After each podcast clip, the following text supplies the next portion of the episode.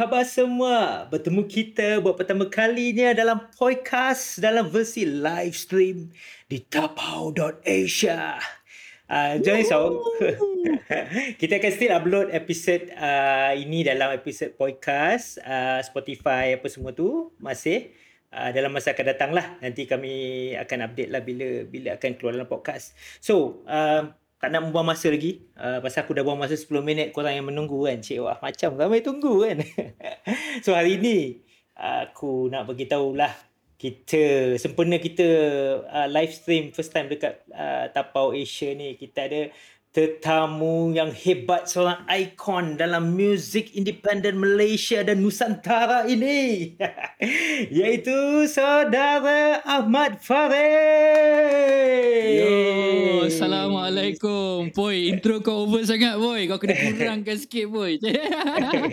eh, thank you boy. Terima kasih ajak aku untuk jadi guest dekat show yang yang daripada dulu aku cakap Cipoy ni adalah branding sangat power lah. So ni Cipoy kot. Power Cipoy.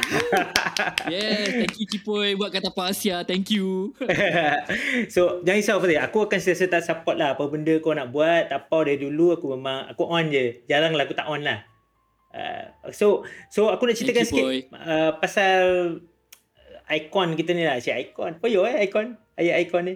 Tapi poyo, so, poyo, poyo. Poyo eh. Uh, kira base, aku just cerita lah. Faris ni kalau untuk yang tak tahu uh, Faris ni ada uh, online uh, community portal lah yang dinamakan uh, dulu dia buat Tapau TV dia. So benda bernama Tapau start tu usually dia lah. Aku rasa aku harap dia bayar dah apa nama ni? Uh, IP lah untuk tu kan. So Tapau IPO. TV dia. Eh IPO. Tapau TV dia. Tapau Tapau Con pun dia. Tapau apa lagi? Tapau Asia pun dia dan yang paling penting ialah Faris adalah orang yang buat Tapau Fest. Iaitu festival muzik indie paling unik di Asia Tenggara ini. oh, macam DJ radio eh. Wow, paling unik eh. Oh, oh jadi DJ radio betul-betul. Ah, aku just nak beritahu lah kan. Macam aku rasa aku dah, aku dah mention dalam aku punya uh, apa nama dalam podcast punya IG yang Tapau Fest ni adalah festival crowd funded terbesar di Asia Tenggara. Betul Faris? Di, di still, still, still there ke? Betul. Ah, so tahun 2014 tu lah. Hmm, okay, ah, tapi rekod tu kita dah tak ada boy. Rekod tu dah dipecah oleh orang lain boy. 2014 kita pegang rekod, 2016 kita still pegang rekod. Oh, lepas tu orang lain lah? orang pecah rekod tu lah. Tak orang lain dah sekarang. Yang penting kau first kan. Tapo Tapo Fest first betul, kan? Betul, betul. Okay. Tak, tak cerita Tapo Fest ni kita akan cerita sekarang eh. Okay. Uh, aku just nak... Terus sudah kita masuk. Siapakah Ahmad Faris ini?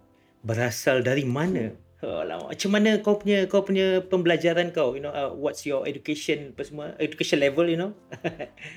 Oh, okay, boy. Aku, yeah. hmm. aku sebenarnya adalah anak kepada, uh, kalau orang tak tahu parents aku kerja apa, ingat dia orang kerja nomad lah. Parents mm-hmm. aku cikgu sebenarnya boy. Tapi dia adalah cikgu dua orang cikgu. Seorang cikgu English, seorang cikgu matematik yang suka mm-hmm. pindah boy.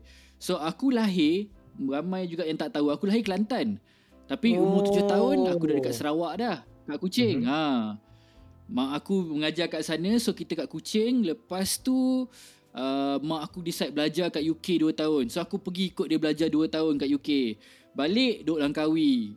Selepas oh, duduk Langkawi aku duduk dekat Masjid Tanah Melaka. Ha. Habis Masjid Tanah Melaka pindah Gopeng Perak. Lepas tu aku masuk MRSM, time aku masuk MRSM tu baru parents aku pindah daripada Gopeng Perak ke KL. Baru aku duduk KL. So Kau MRSM mana? Uh, pembesaran aku aku MRSM uh, balik pulau Penang boy. Oh, balik pulau. Uh, jahat ni budak jahat uh, ni. Balik pulau. Uh, aku tempat dengan Acid. Acid kan asal balik pulau. So tempat Acid. dia tu sebenarnya. Acid, Acid graffiti Malaysia paling power sekarang ni. Betul betul. Ha. Acik tu orang balik pulau tu. Ha. Oh, so okay, okay. aku sekolah sekolah merata-rata lah boy. Ha. Alright, tapi dekat alright, sekolah alright. tak adalah tak masuk MRSM segala benda tapi aku macam stres juga ah kat MRSM belajar sains kan. Ha. Itu dia ramai orang tak tahu yang sebenarnya ha, itulah dia tempat aku grow up macam-macam. Sama lah aku pun belajar sains juga. Kat sekolah ha. dulu. then then after that after kau uh, MRSM tu After aku MRSM Zaman aku kat MRSM tu Aku dah tahu yang macam Oi hidup aku tak boleh lah Kalau aku kena buat benda-benda Benda-benda yang Yang sains atau engineering ni Memang bukan Bukan Mungkin bukan taste aku lah Aku respect orang yang boleh buat benda tu mm-hmm. Tapi mhm. aku tahu aku tak bukan arah aku lah. So uh-huh. ada satu tahap tu aku macam tergapai-gapai kat boy. Aku tak tahu apa aku nak buat kan. So aku masuk PASUM. UM tu ada ada PASUM. matriculation program ah uh, PASUM okay. UM. Okay. So aku kat PASUM tu aku tahun satu semester je boy. Uh-huh. Itu pun macam aku pergi kelas aku tak faham. Lepas tu aku buat exam aku tu conteng, lukis. Pointer aku boy pada zaman tu dekat PASUM tu 0.07 kot. Aku dapat point 07 tu sebab attendance boy. Macam tak belajar je. Oh, memang memang barai boy. Memang memang aku tak boleh masuk kan. So so after a while aku aku decide yang macam sebab aku tak boleh figure out apa. Sebenarnya aku nak belajar filem boy. Mm-hmm. Tapi nak belajar filem mahal. Time time ah uh, time aku tu pula macam nak dapat nak belajar filem pula nak belajar overseas sebab UiTM reject aku. Hmm. Aku apply untuk Mescom kat UiTM Dua kali, dua-dua tahun dia orang reject aku So aku macam nak baca filem tak ada So sementara tu aku kerja-kerja kat Starbucks dulu Aku kerja retail dulu Finally baru aku decide yang macam aku masuk um, Tempat college tu dikenali sebagai MIIM Dulu dikenali sebagai Akademi TV3 lah So Alright. Ah, dekat Wangsa Maju. So aku belajar broadcasting diploma. Ah, so education aku level dia hmm. diploma broadcasting dekat uh, dekat MIM lah. Okey, okey, okey, okey. Lepas tu kau sambung? Tidak? Tidak. Ha, selepas ceritanya, ceritanya kononnya macam um, sementara aku tengah intern tu aku buat Hoppers tu. Hoppers Dali Music tu adalah uh, show yang aku buat semasa internship aku. Okay. So kononnya nak nak rasa intern, nak rasa kerja, lepas tu nak bela- nak belajar, sambung belajar balik filem lah. Kononnya macam mana pun nak belajar balik filem lah. Mm-hmm. Ha, tapi umur aku sekarang dah berapa pun sampai sekarang aku tak sambung belajar and aku tak tak belajar filem lah. But uh, tapi masa tu masa yang kau uh, baru masuk ke apa I I UM is it apa nama? MIIM. MIIM. M Akademi 3 lah orang panggil. Ah okay Akademi 3 tu. So so waktu tu kau uh, family kau dah tinggal di Kuala Lumpur. Uh, masa tu family aku dah tinggal dekat Kuala Lumpur, betul. Okay, okay, okay. Right, right. So, and then waktu tu, um, apa muzik yang kau dengar waktu tu? Memang kau dah waktu tu kau dah so, start-start muzik independent pergi gig-gig ke waktu kau belajar tu macam mana? So aku punya first exposure terhadap independent scene ni adalah time aku kecil sangat. So aku tak minat sangat. So zaman kakak aku dengar OAG dulu, Butterfinger semua tu kakak aku dengar. Okay. Pada tahun 97 tu zaman indie alternative naik tu kakak aku dah start dengar dah. Ha. Tapi time tu aku dengar tapi yang lagi sangkut dengan aku adalah sebenarnya boy band. boy band aku eh? Peminat, aku Ush, peminat boy band boy. Okay tak apa tak aku apa. Aku umur Ha, zaman-zaman boy band tu semua tu aku expose to boy band lah. Cuma perkenalan aku kembali kepada independent scene ni adalah zaman MRSM pun aku aku dapat tahu pasal indie scene juga sebab kalau kau pergi mana-mana jamming studio mesti jamming studio kat dekat MRSM tu mesti ada budak main lagu ACAB of Uptown ke kan. ha, dia try lah bunyi betul, dia lebih betul. kurang lah tapi tak sampai lah. Tapi ha. mesti ada budak-budak tu tapi time tu macam diorang-diorang ni pun macam oh geng-geng cool je boleh lepak dalam tu. So aku macam bukanlah aku tak cool. cool. Kau kau cool aku, Kau Faris Tapau tu. Dia tak tahu lagi masa tu. Aku kawan dengan semua boy. Okay, okay. aku kawan dengan semua. Budak-budak budak-budak budak budget cool pun aku kawan, budak-budak yang macam aku lebih kurang pun aku kawan enggak. Ha. Tapi zaman tu tak sangkut gi indie. So sangkut indie ni bila ha. aku pindah KL lepas tu aku buat kawan. Satu kawan baik aku adalah Adam. So Adam, okay. aku aku time tu Ah, time tu aku gatal nak buat band boy. So, time tu aku aku post benda. Kau ingat tak majalah majalah Clue magazine dulu? Betul? Pernah? Aku pernah ada buat kerja dengan orang kan? Ha. Okay. Betul, gambar-gambar kau famous kat Clue. So Clue dulu ada satu bahagian yang kau boleh kau boleh kau boleh hantar macam macam message lah. So contohnya okay. aku post macam aku nak nak start band lah aku nanya macam tu. So aku hmm. aku post macam drummers looking eh sorry drumstick drumstick looking for drummer so adalah member aku seorang yang menjadi member aku sampai sekarang ni. Dia reply message tu. So turns out dia neighbor oh. aku. So aku start kenal scene pergi gig sebab dia lah. So dia lah yang yang yang start uh, bawa aku pergi gig. Kemudian aku discover Seven Color T-shirt. Lepas aku, aku discover Seven Color T-shirt album Drones tu aku terus macam scene Malaysia ni gempak ah Lepas tu pula daripada Adam ni dia start berka- kenalkan aku dengan geng-geng member member dia kat uni adalah Azam. Azam mm-hmm. ni member baik dengan Mio dengan Adib. Okay, okay, okay, okay. Azam Alright. Fuad, yes. So yes. Azam Fuad lah yang introduce aku terhadap Adib, Mio segala benda ni. Daripada situlah aku start buat gig sebenarnya. So hmm. pengenalan aku kepada independent scene ni adalah habis sekolah lambat. Aku bukannya macam daripada dulu dah ada gig tak. Aku dah habis sekolah dah. Baru start pergi gig, baru start organize gig macam tu lah. Ha. Kau masih kau masih ingat apa gig pertama kau tengok tu? What band is it? Do you still remember? Hmm. Tak ingat exactly lah. Tapi time tu ada ada venue nama Blue Planet eh. Aku tak ingat dah. Ah, Blue Planet. Aku tak ingat yes. ada satu. Dekat KL lah. Betul. Ah, aku rasa yeah. maybe ah maybe kat Blue Planet tak aku pernah tengok Lucy in the Loo ke couple ke maybe zaman-zaman hmm. tu lah. Ah, mungkin itu antara gig paling awal yang aku pergi lah sebenarnya. Ah, tapi Rock the World aku ingat. Zaman aku pergi Rock the World tu taklah first Rock the World aku tengok Rock the World apa dah. Aku impress lah. Tapi masa tu kau belum jadi Faris tapau ni lah. Is it? Ui, tak. Aku sampai sekarang antara aku rasa greatest achievement aku dalam scene adalah bila zaman aku tengok Seven Quality Ship mula-mula adalah zaman aku habis SPM tau. Sampai sekarang okay. aku rasa antara greatest achievement aku adalah aku mm-hmm. berkawan dengan Ham, dengan Duan, dengan Adil, dengan Kang. Sebab aku tengok dia orang daripada zaman aku sekolah jadi hero. Sampai sekarang aku jadi member dia orang. Aku rasa itu antara greatest achievement aku dalam scene lah. Tu nanti aku oh power power. Tapi aku memang nak interview Ham lah nanti. Dia aku share kena, selalu kena, kena. Uh, aku selalu WhatsApp WhatsApp dengan dia sembang-sembang, sembang-sembang panjang-panjang lah dengan dia kan. Tapi why not kita uh, live stream satu kali lah kan. uh, anyway Faris okay, kita dia ke... biasa daripada buat review angka online pun. Okay. Okay I'm just wondering and then after that kau habis belajar and then kau intern apa semua dah, apa uh, I heard that you apa macam kau jadi apa journalist ke apa dekat Sulawani boleh cerita kan So aku zaman aku belajar dulu First thing aku buat adalah zaman internship aku Antara mm-hmm. biggest exposure aku terhadap scene Okay so zaman Zaman sebelum aku belajar dekat dekat uh, Zaman aku MIM segala benda Aku dah start pergi gig dah lah Sebab aku kenal member aku Adam tu And then kawan dengan Mio segala benda lah mm-hmm. Tapi the biggest network aku yang kenal scene adalah Sebab aku buat satu show nama Hoppers dan Ahli Music ni okay. So Hoppers Ahli Music adalah show yang aku buat Sebagai aku punya internship project Mm-hmm. So show tu adalah pasal empat empat lelaki yang travel naik Volkswagen Kombi mm-hmm. satu Malaysia untuk discover apa benda-benda indie yang cool kat Malaysia lah. So daripada situ aku kenal banyak band, uh, aku kenal uh, budak-budak hujan, aku mm-hmm. kenal uh, budak-budak deraman daripada Melaka, Plague of Happiness. Zaman tu lah first aku kenal orang-orang ni lah.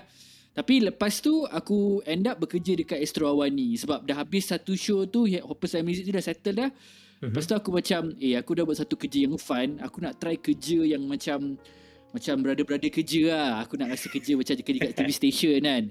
So uh, Time tu aku bekerja dengan Astro Awani. Dua tahun aku sebagai broadcast journalist Dengan assistant producer kat Astro Awani. Fuh lama. So kau kena kau apa, Journalist kau macam Journalist bukan baca baca berita kan?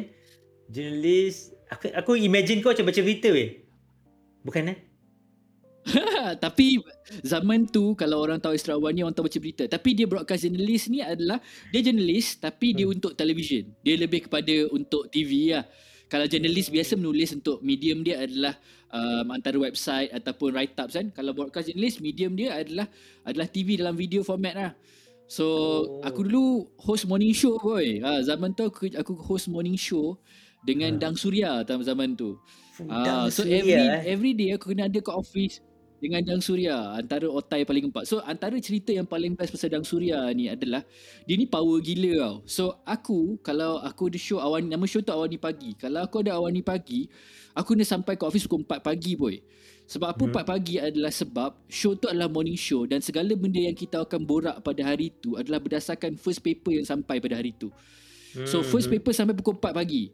So pagi lah aku kena belik and fahamkan paper tu kan Sebab show aku start pukul tujuh okay. So aku ada masa tiga jam untuk Eh apa, apa benda ni Dia ni siapa Politik ni siapa Segala benda lah uh-huh. Dan Surya akan datang Maybe half an hour Ni mungkin example tak baik Dalam 30 minit Bulan minit sebelum show Dia akan uh. masuk dalam makeup room Dia akan sambil dia tengah makeup tu Dia borak-borak dengan makeup artis Sambil tu dia, dia baca sikit apa paper Dia belik-belik-belik Hmm. Show start pukul tujuh.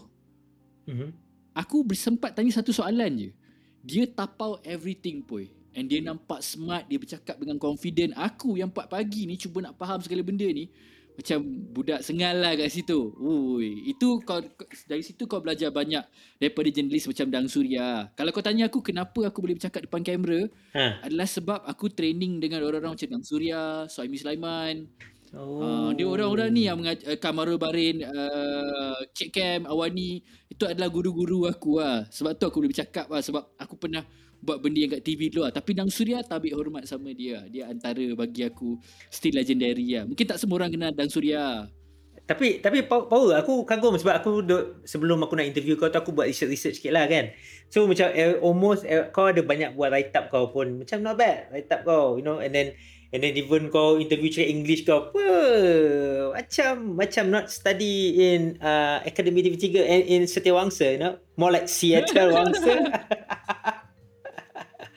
Mak so, aku cikgu English boy. Oh betul kat tu kan? Kau kena on, on form lah kan? Dah. Pasal aku kena aku dah ingat uh. Aku dah ingat kau study dekat uh, overseas. Because the way kau converse and then you know From what I listen to your your aku, your interview? Aku pergi pergi UK sebab mak aku study boy. So sementara mak aku study 2 tahun tu aku kat UK lah. Aku kat, sempat bersekolah kat sana 2 tahun lah. Hmm. Uh, sementara tapi aku jumpa orang kat duduk UK, sana beberapa tahun tapi, tapi tak pandai cakap English. ah betul juga boy. Kejam sial kau. betul. Anyway, okay. Kita sosial. Lepas tu apa apa nama ni uh, so waktu tu kau dah memang memang dah belajar-belajar macam mana kau memang minat apa? Kau memang minat in term of this broadcasting thing lah. That's why kau kerja awan ni kan. And then kau dah kerja tu macam bagi aku is a uh, steady job, is a is a bergaya job. Oh, kawan dengan geng dengan Dang Surya lah, Suami Sulaiman. Cool oi, cool. Betul anyway tapi kenapa kau kenapa kau kau berhenti? You know what what what happened? Oh, kenapa aku berhenti? Wow. Hmm. Um, hmm. ada beberapa sebab apa ya. Antara dia ada sebab dia mungkin ada dua bahagian lah. Satu satu bahagian dia adalah aku rasa aku kerja dah tak tak give everything dah. After 2 tahun aku kat situ uh-huh. Aku belajar banyak benda And Extra Awal ni Tabik Hormat adalah tempat yang bagi peluang dekat orang muda Dia sentiasa uh-huh. bagi peluang untuk orang muda. Sebab itulah Extra Awal ni tu tempat yang aku sentiasa respect lah. Tapi dia adalah dunia to do dengan world world affairs, sports Which is very important thing. Tapi sebab aku dah expose dengan dunia indie Zaman aku buat hoppers dulu uh-huh. Aku rasa macam time tu pula adalah zaman yang indie tengah naik. So aku so satu bahagian dia adalah sebab every day aku aku bangun and aku find a reason kenapa aku kena lambat pergi kerja so oh. satu reason tu aku bagi macam oh tayar satu tayar satu ni pancit Lepas tu aku sampai satu point tu aku dah kena keep track macam aku ada empat tayar je kereta aku jangan tripu lebih pula lagi macam macam mana jadi lima kan okay alright. Uh, so satu bahagian tu adalah sebab aku rasa macam aku dah tak give everything dalam work tu sebab bukan minat aku. Nombor mm-hmm. dua adalah sebab aku realise minat aku adalah aku bila aku buat hoppers tu aku expose dengan dunia indie and apa yang aku perasan pada zaman tu adalah orang tahu dunia indie ni hanyalah lagu saja. Orang tak tahu cerita, orang tak tahu yang macam macam mana orang ni, macam mana komuniti ni, apa yang dia orang buat di sebalik tu. Tak ada, orang tahu lagu saja. So, hmm. aku time tu rasa macam aku nak jadi orang yang fokus dekat area tu lah. So, aku decide, aku ambil risiko, aku just jump the ship and aku berhenti and aku decide macam okay aku nak buat originally aku nak apa yang kenapa aku berhenti hmm. tu adalah sebab aku nak buat a show a TV show called Tapau Ha, time oh. tu Tapau tu adalah satu TV show. Time tu dia bukan lagi menjadi konsep sekarang. So, aku berhenti sebab Tapau lah sebenarnya. Memang memang masa tu kau cakap aku nak buat satu TV show nama Tapau. Macam tu je? uh, time tu aku dah start aku dah ada beberapa oh, connect orang-orang yang aku kenal. And time tu kalau kalau ramai orang tak tahu juga time time aku berhenti tu partner aku untuk buat tapau ni adalah Nik Amir. Oh, lama aku baru tengok ha, Imaginor. Oh, oh, oh. Partner aku time tu adalah Nik Amir lah tapi Nik Amir end up fokus dekat bahagian filem aku buat benda yang aku minat lah uh, tapi hmm. time tu aku benda tu risiko juga pun tapi time tu kau muda kan hmm. aku just fikir macam Dasar aku satu lagi bila kau muda ni kau ada kau ada perangai yang kau ingat kau pandai orang lain bodoh. So ah. aku rasa aku pun ada ada perangai itu juga ah sebab aku aku ingat macam macam eh TV tak ada lagi show-show yang best macam ni. Kenapa dia orang tak buat ah? Mungkin dia orang tak pandai ah, dia orang tak tahu kan. Yeah. So aku datang dengan confident level yang tinggi tu beranggapan macam tu. Tapi sebenarnya later on aku discover sebenarnya orang-orang TV sangat bijak sebenarnya. Cuma the way that TV works adalah in order for benda tu to get airtime, benda tu kena boleh jual, kena ada sponsor, kena ada orang mm-hmm. nak beli. Mm-hmm. That's just the way that TV works. So yeah. idea-idea baru yang berbeza susah untuk diterima oleh TV sebab brands takut nak nak nak letak duit nak sponsor. Sebab tu Academy Fantasia boleh daripada season berapa ke berapa. Betul. Maharaja Lawak kenapa kenapa banyak season dia buat? Sebab formula tu dah berjaya so dia orang akan spend kat formula tu je lah sampai sudah so bila tapau pula adalah satu idea baru nak fokus kat independent music segala benda hmm. uh, last kali macam oh sebenarnya aku yang bodoh sebenarnya bukan orang-orang TV ni bodoh aku yang bodoh ha. tapi kau kau plan kau berhenti and then you plan to do this tapau TV eh, tahun berapa ni Faris Aku rasa this must be 2010 Aku okay. rasa aku berhenti kerja kat Astro Awani 2010. So original mm-hmm. plan aku adalah um, aku ada saving sikit. So saving mm-hmm. segala saving yang aku ada ni aku akan spend invest untuk buat pilot episode. So kalau kalau kau nak masuk TV, biasanya mm. before show kau dia orang spend, kau kena buat pilot dulu. So aku buat pilot episode show aku uh, dengan time tu aku partner dengan Zolui. So mm. first tapau bila start tu Zolui adalah adalah antara partner tapau juga ah. Kita nak buat tapau sebagai TV show ni aku dengan Zolui time tu juga aku kenal Faris Anapia kenal Shah Azman geng-geng ni daripada zaman aku nak buat TV show ni lah. So aku dengan Zul buat pilot episode dengan Dina Fizi kat Melbourne. Lepas tu kita orang buat dengan dengan uh, Yuna dekat uh, UK so siap lah pilot episode ni. Lepas tu tak tak last kali TV station yang oh nak interested last kali harga dia nak beli kau punya produk murah gila kan. okay. so end up terlalu mendak so time tu pula aku dah kena aku dah berhenti kerja kan. Apa aku nak buat kan? Yeah yeah so daripada situ aku start buat job-job production aku buat music hmm. video Uh, daripada situlah start ada ada company baru aku Ikan Paus Collective. So Ikan Paus Collective adalah company yang aku set up mm-hmm. untuk aku cari job untuk survive sementara aku nak jual tapau. Aku nak find a way untuk hidupkan tapau lah. Ah. Oh, uh. begitu ceritanya. So apa music video uh. yang kau yang kau buat waktu tu? Uh, first music video aku buat dengan dengan Zul. Uh, time tu kita alang-alang kita shoot Liana Fizi kat Melbourne, kita buat Liana Fizi light writing time tu. Antara so, first music buat. video yang aku buat. Okay, lagi? Ah, uh, uh, itu antara first. Uh, kemudian alhamdulillah rezeki kita buat uh, Aizat Sungai Lui kita menang AIM aku dengan Zul uh, aku, uh, kita orang menang AIM 2011 kot 2011 kita menang AIM Uh, lepas tu kita buat juga kita masuk MV Grand dulu ada satu show MV Grand uh-huh. uh, dekat Astro Edwin yang buat tu show tu uh-huh. kita buat music video um, apa nama dia uh, Disco Police uh, aku pernah buat juga untuk monolog uh, uh-huh. untuk hujan pernah buat untuk Nosale pernah buat uh, so music video macam-macam lah yang yang aku buat tapi music video ni adalah benda yang aku buat sebab aku expose terhadap dunia muzik ni pun sebab MTV dulu. So yeah, benda tu yeah. aku minat lah. Yeah, yeah, uh, yeah, tapi yeah, dari yeah. segi dari segi financially benda tu tak bayar bil lah. Yeah, benda un- tu under, understandable uh, tapi benda okay lah. tapi benda tu membuka apa panggil tu? Satu kita boleh belajar benda tu kan. And then dia membuka kita ruang ke ruang tempat benda lain kan for for other ada opportunities lah kan. Faris, kita terus kepada uh, acara apa uh, sambungan kepada Tapau TV tu lah kan. So Tapau TV tu uh, so basically it's a collective lah is it? Okay, so Awal-awal sebenarnya apa ha. jadi pada pada pada Tapau adalah sebab Tapau sebagai TV show tu dia macam tak berjaya. Mm-hmm. Kemudian apa aku buat adalah macam aku realise macam eh kebanyakan audience aku tak ada TV pun. Kebanyakan audience aku kebanyakannya kat YouTube melihat mm-hmm. tengok banyak benda kat YouTube.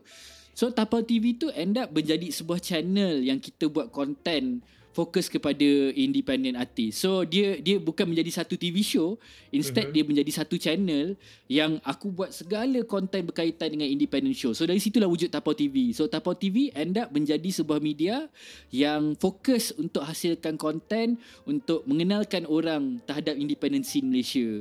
Uh, sambil tu in order untuk aku survive kita still buat mm-hmm. kita still buat job-job production kita buat music video ha so selama bertahun sebelum covid itulah dia Tapau TV Tapau TV tu adalah kita buat content berkaitan dengan local independent scene mm-hmm. tapi kebanyakannya kita survive adalah melalui job-job production ha, oh. ha so so kadang-kadang Tapau TV punya benda pun kadang-kadang dapat juga makin makin lama aku buat poi makin mm. lama ada je orang yang sanggup bayar untuk independent punya artis punya content. So cara aku buat adalah aku position diri Tapau sebagai satu kolektif yang kau akan nak bekerjasama kalau kau nak bekerjasama uh, kalau kau nak bekerja dengan artis-artis independent. Sama hmm. ada kau nak buat video ke, kau nak buat hmm. show ke, hmm. deal dengan kita orang, kita orang akan connect kau dengan artis ni, kita akan buat content, buat event lah. Ha, tapi hmm kita sebenarnya adalah sebuah media lah uh, yang cari makan punya job adalah kita still buat TV show, kita still buat event, segala benda pun kita still buat. Dulu sebab aku aku tak ingat tahun bila ni aku assume is uh, masa awal-awal kau buat Tapau TV ni. Aku rasa kau pernah bagi tahu aku pasal masa tu aku cakap, eh, "Boy, aku tengah nak buat satu projek ni Tapau TV." Tapi during that time kau explain kat aku, mungkin pada zaman tu even Netflix pun is not really uh, macam sekarang tau. Macam semua orang akan ada Netflix. Aku tak rasa uh, saya ingat aku lah waktu tu. Bila kau cakap tu aku macam iya ke? Iya ke? Waktu tu aku masih rasa uh, astro tu adalah penting untuk semua orang you know? Uh, dan apa yang kau cakap tu uh, bukan aku tak trust kau tapi cuma aku macam aku tak faham benda tu. Lepas tu bila eh, lama betul boy. Ha. sebenarnya sebenarnya benda yang kau cakap tu exactly betul. Dulu bila time aku mula-mula buat tapau bila hmm. bila yang zaman yang aku ingat aku pandai tu satu lagi adalah aku, aku duk tengok website-website kat US aku tengok yeah. website-website dekat UK kan yang macam hmm. yang buat tiba-tiba macam Red Bull sponsor, hmm. Nike SB sponsor. Yep, so yep. aku dalam mentality aku time tu adalah aku beranggapan bahawa bila aku buat Tapau TV ni, oh brand-brand besar ni semua akan datang ah masuk sponsor kan. Hmm. Tapi bila in reality adalah indie kat Malaysia ni satu dia scene dia kecil sangat. Yes, so yes kenapa kenapa brand nak bayar lepas tu aku aku aku switch pula otak aku macam eh maybe tapau boleh jadi macam Netflix kan ah. orang bayar subscription ha yeah yeah yeah yeah tapi yeah. even at that kenapa aku tak pernah launch produk tu sebab aku tak pernah rasa confident yang orang akan sanggup bayar benda tu hmm. ha. sebab itulah at the end of the day tapau punya survival adalah masih lagi uh, buat production work sama ada buat production ataupun event ha, sebelum pandemik itulah dia so benda-benda kita buat tapau ni ada yang dah generate income, dah mm-hmm. jadi mhm. makin cantik. Maknanya brand sanggup bayar mm-hmm. untuk kita buat content uh, berkaitan dengan independent artist dah start ada. Tapi tak masalah kat Malaysia ni tak banyak brand yang macam tu. Kita alhamdulillah macam tapau, alhamdulillah kita bekerja banyak dengan Vans. Mm-hmm. So, tapi bagi aku bezanya pula adalah kebanyakan brand dekat Malaysia ni dia orang adalah distributor. So kalau distributor tujuan dia adalah untuk jual produk je. Dia dia yeah. dia tak payah bina community, dia tak payah get mm. involved dengan anyone. Vans was the brand that actually dia bukan distributor, dia adalah brand tu sendiri dekat sini. So Betul. dia orang memang nak bina hubungan dengan community. So masalahnya brand macam Vans ni tak banyak. Daripada 10 maybe kau boleh dapat satu kan. So untuk aku nak survive cara US dengan Europe survive tu yes. itu sangat susah apa boy. Hmm. Ha. So kau cakap tu betul sebenarnya. Dan waktu tu aku teringat lah masa bila kau cakap benda tu. Aku aku bukanlah aku tak buy dia tapi tapi cuma tapi bila lama kelamaan when I see what you guys buat you know tapau TV ni aku sebenarnya dalam isi hati aku aku rasa benda tu sebenarnya is possible. But it just maybe subscription tu aku tak pastilah you know Malaysia ni. Tapi but for uh. companies to to to macam sponsor kurang untuk forever you know for bukan forever lah. Maksudnya say one year contract two years contract untuk come up with content ataupun you know um, CSR project company ke aku rasa masuk akal. It just a matter of uh, aku tahu kau cuba cuaca cara dah ni kan untuk untuk promote dia semua. Tapi but maybe maybe Itu who knows? uh, aku faham. Tapi but who knows who knows satu hari nanti orang akan nampak benda tu you know Pasal, sebab sebenarnya poi hmm. kalau kalau kau tengok tahun 2019 tu poi hmm. tapau dah start bina dah segala benda tau. 2019 adalah tahun yang bagi aku very interesting for the scene and hmm. kita sebenarnya dapat kontrak dengan TM satu tahun kita provide hmm. content untuk diorang. Benda hmm. kau cakap dia start jadi dah. 2019 tu dah start jadi ah. 2020 tu dia macam nak naik terbang ah. Lepas tu pandemik poi. Oh. Bila pandemik dia ubah segala benda lah. Ya, ya, ya, ya. Pasal pasal aku ha, dah nampak. Tapi kita kita dah ready lah.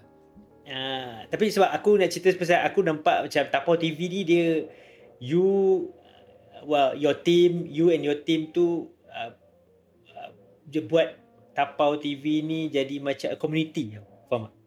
Uh, so aku rasa macam so macam oh, mana budak tapau budak tapau kalau budak tapau ada tapau support selalunya macam it's gonna be uh, bagi aku aku bagi aku aku macam okay aku ada kawan together. Ataupun macam ikut orang lain tu macam oh ya yeah, aku dapat contact uh, apa community indie you know indie music ke or indie any independent punya star bagi aku lah kan? So macam waktu kau plan Tapau TV mau kau plan it as a uh, community thing ke? Ataupun macam mana atau apa apa jadi uh, macam apa bezanya lah macam kau, uh, yang kau bayangkan Tapau TV masa kau start dulu dengan apa Tapau TV sekarang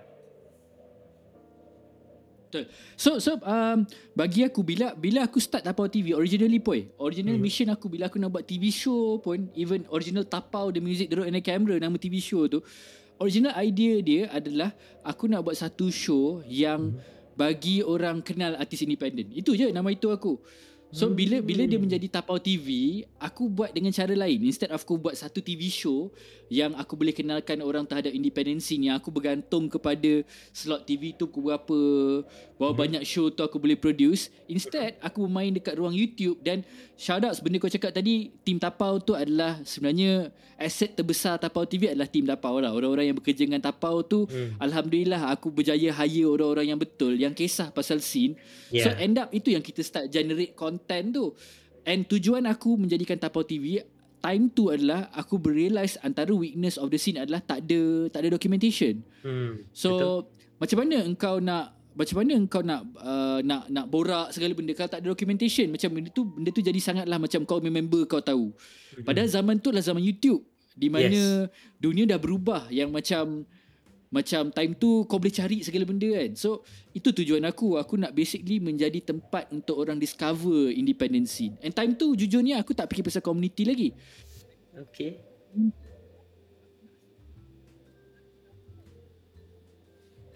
Macam so itu itu nawaitu dia adalah menjadi satu pot di mana kau boleh discover the local independent scene kemudian bila pandemik terjadi baru aku perasan kepentingan community sebenarnya uh, sebab pandemik tu yang menyebabkan aku realise yang macam scene kita pada pada satu tahap tu sebab kena, kena, kenapa ada Instagram, ada YouTube, ada Facebook, dia dah jadi macam semua orang just jaga hal masing-masing tau. Contohnya macam ni lah, kau ada Instagram kau sendiri. Mhm. So, kau sebenarnya boleh post kat Instagram page kau, kau dapat lah fan-fan kau tengok, betul tak? Hmm. So, uh, dia bukannya tentang community sangat. Semua orang ada YouTube page sendiri, semua orang ada YouTube page sendiri. Uh, semua orang ada Facebook page sendiri and Facebook pula menjadi tempat di mana bukan bu, bukan setakat engkau ada mak nenek yeah. atuk nenek engkau yang borak Betul. pasal apa-apa pun dekat situ dan kau tengok pula YouTube YouTube ni macam kau letak je video banyak video dalam tu so dia memang dia memang tak tak ber, ber, berharap kat community sangat and yeah. aku adalah manusia yang wujud zaman MySpace and aku realise even though aku macam zaman dinosaur aku mm-hmm. rasa macam ada kepentingan MySpace yang tak ada dalam sekarang. Maknanya MySpace tu adalah satu platform yang kau boleh bina community tau. Kau hmm. buat kawan hmm. baru dekat platform tu, segala benda kan. Cuma MySpace end up merepek lah. Aku realise yang macam elemen tu dah tak ada.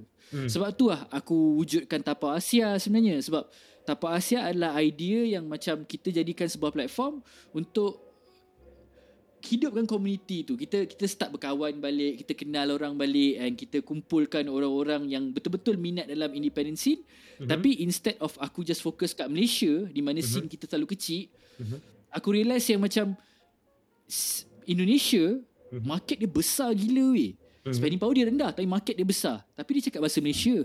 Dia cakap bahasa lah bahasa Betul. Indonesia ke bahasa ke sama juga kau tengok Singapore hmm. dengan Brunei tempat kau kan hmm. maybe maybe scene dia kecil gila tapi hmm. spending power dia besar tapi yeah. bahasa tu sama tau so Tapak Asia adalah mission aku untuk untuk satu benda adalah kumpulkan komuniti-komuniti ni. Maknanya kita bawa semua orang yang minat independent scene kita ada kat satu platform. And aku juga nak hidupkan benda-benda macam live stream hmm, um, yeah. supaya kita senang ni. untuk kau ha, itu yang kita buat sekarang and macam kalau kau minat satu artis untuk kau beli CD untuk kau support artis aku nak senangkan proses tu. Uh, sebab kalau kalau scene tu lebih berkomuniti aku rasa akan lagi power weh. Contohnya poi macam ni apa eh. Uh, okay, untuk okay. kau buat RM10 eh. Untuk kau buat RM10 hmm. daripada YouTube ataupun Spotify eh. Hmm. Maknanya berapa banyak hit kau kena dapat poi. RM10 je kau perlu hit kau tinggi gila tau. Kalau kau betul-betul berharap kat situ lah. Tapi kalau kau berborak, kalau kau berkenal dengan komuniti komuniti kau, komuniti yang support kau, kalau kau nak minta RM10 daripada seorang pun Aku rasa lagi senang lah.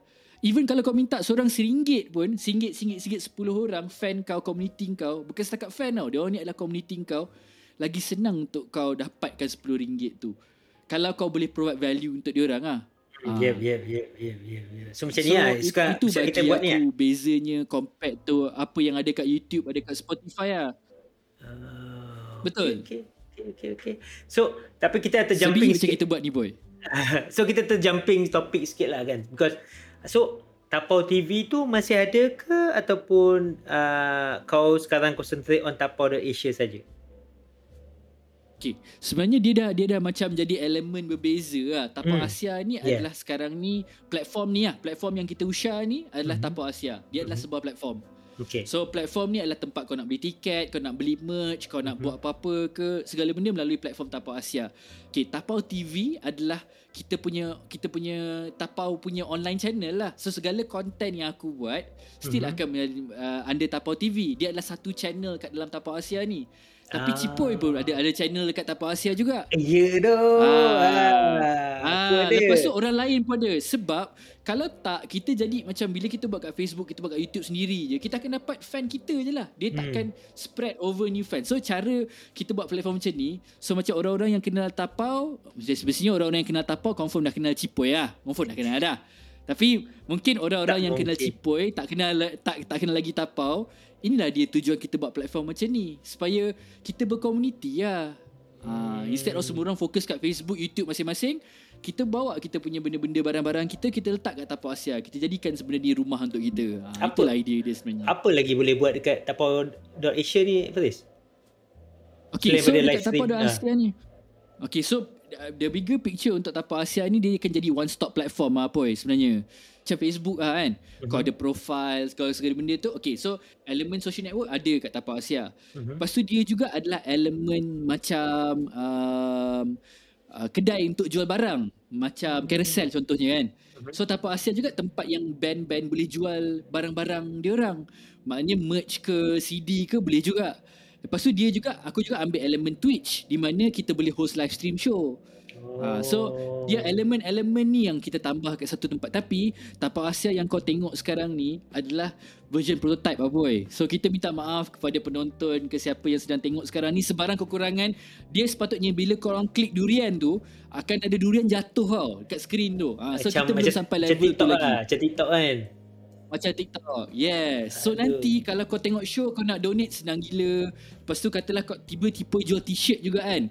Kat, kat straight away kat bawah ni kau boleh klik kau boleh beli t-shirt cipoy. Uh, and in the future nanti plan lagi besar kita adalah cip orang-orang tak kisahlah sama ada kau pemuzik ke kau fotografer ke kau boleh buat monthly subscription kau contohnya kau cakap macam okay aku nak buat show aku podcast sekali seminggu siapa yang sanggup bayar subscription kat aku RM10 sebulan aku akan bagi kau access yang hmm. yang live stream punya, yang live punya. Orang lain semua boleh tengok selepas tu. Kau boleh buat benda macam tu. So ini maksud aku daripada kau depend on platform macam YouTube di mana walaupun siapa saja tengok kau boleh dapat duit, tapi hmm. kau dapat duit 0.00 berapa sen kot. So Tapak Asia ni tujuan dia adalah untuk help creator generate income lah. Tapi bukan setakat tujuan dia untuk buat duit je lah. Tujuan dia adalah untuk kumpulkan community, community juga ya. lah. Especially Betul. macam kau cakap community yang yang berbahasa sama ni lah kan. You know? Macam kau cakap Betul. macam contoh Malaysia, Singapore, Indonesia, Brunei kan. So maybe itulah aku cakap. Benda ni yang kau buat ni is a community based thing lah kan? Which is aku aku tabik lah. Because it's not easy to do like a community things lah. So so kita aku rasa uh, sebenarnya aku rasa ramai nak tahu lah satu lagi tentang cerita Tapau Fest okay? Uh, oh okay Tapau, Tapau Fest. Fest ya. Yeah. Tapau Fest ni macam mana jadi? Weh kau cerita sikit aku macam okay, kau terfikir so, buat crowdfunding so, aku pun tak tahu masa tu Okay, so hmm. oh, Cari cerita dia Cerita ni adalah sebelum wujud Tapau TV pun lagi sebenarnya Ni Tapau tahun bila? Tahun bila? Bagi bagi some timeline sikit lah 2014 2014 Tapau Fest ni daripada 2014 yang finally aku berjaya lah Tapi tahun okay. 2000, 2011 aku try 2012 okay. Aku try last kali 2014 baru aku berjaya So Tapau Facts ni wujud sebab time tu aku nak give up dah dengan scene boy sebenarnya. okay. Time tu aku dah aku dah penat. Aku dah macam ah aku tak tahu sama mana benda ni akan berjaya ke tak buat benda tapau ni. So aku yeah. decide macam aku nak bagi diri aku cabaran lah. Okay. Katalah aku berjaya buat satu mm-hmm. festival mm-hmm. yang completely focus on independent artist. Mm-hmm. Dari sudut And bukan setakat dari segi sudut music boy. Maknanya mm-hmm. dari sudut makan, minum dari sudut visual dia. Sebab aku banyak pergi festival overseas kan. Aku tengok macam oh, okay kau pergi festival overseas kat Singapore ke kat Bangkok kan? Mm-hmm. pergi festival lepas tu maybe kau makan burger. Ataupun kau minum minum air sejuk coke ke kan segala benda kan? Mm-hmm. so itulah festival kan. Kau pergi mana-mana pun experience dia sama. Aku fikir balik eh Malaysia kita power gila kan aku cakap macam dalam otak aku macam eh kan best kalau ada satu festival aku boleh layan indie band kegemaran aku sambil tu aku tengah hirup cendol. Fuh, experience lama. tu kat, kat mana kau nak dapat? Kau tak boleh pergi mana-mana festival and dapat benda tu. Dekat dekat bagi aku itulah identiti Tapau Fest tu. And aku nak semua orang yang berniaga daripada komuniti indie hmm. semua orang yang yang terlibat daripada komuniti indie.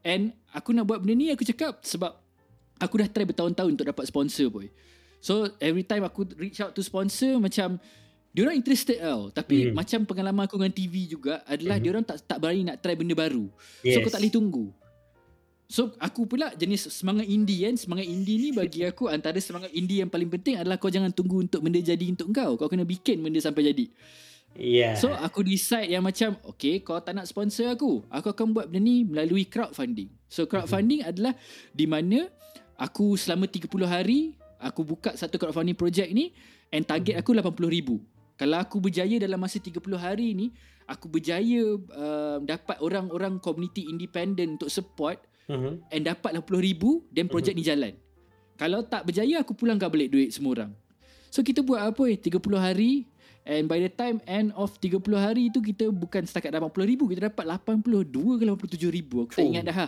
tapi syabas, semua syabas. tu disebab Eh tapi Syabas tu dia berjaya sebab community indie semua support. So dia bukan menjadi benda yang macam eh aku patut uh, support Tapau Fest sebab Faris. Mungkin hmm. ada orang yang akan akan support Tapau Fest sebab Faris sebab dia kenal aku apa aku buat and Tapau and budak-budak Tapau buat tapi dia jadi macam orang-orang Lena Fizi pun hmm. uh, minta orang untuk support yeah, Jennifer yeah, Thompson yeah uh, Amber time tu uh, semua orang make it it about like macam kalau kau support Tapa Fest ni kau support independent community yes, yes, yes. so itu yang semua orang letak-letak duit last kali kita berjaya boy so 2014 kita buat Tapa Fest dekat Penang mm-hmm. uh, kita make record history first crowdfunded uh, festival in Southeast Asia and mm-hmm. pada ketika itu biggest crowdfunded uh, project in Southeast Asia lah mm-hmm. so dengan kejayaan Tapa Fest barulah Tapau TV tu set up sebab bila aku set Tapau TV uh, bila aku cari investor aku boleh cakap kat dia macam kau tengok 30 hari aku, aku berjaya kumpul 80,000 ah okay, and okay, sebab okay. berapa ramai orang yang sanggup letak duit bukan sebab kalau orang setakat nak cakap support semua orang boleh itu yang jadi dulu tagline Tapau kata support tu hmm. sekarang aku tak guna kata support dah yeah, sebab kata yeah, support yeah. ni aku risau dia menjadi benda yang macam ah, semua orang boleh kata support yeah. tapi tapi kata support tu sebenarnya sarcastic sebenarnya macam Betul? kata support. Kata support. Ha, dia ha, support ha, datang lah macam tu. Ha, support kita kan. So yeah. itu bukti aku bila aku berjaya berjaya dalam masa masa 30 hari tu Baru aku buktikan yang macam eh ada lah.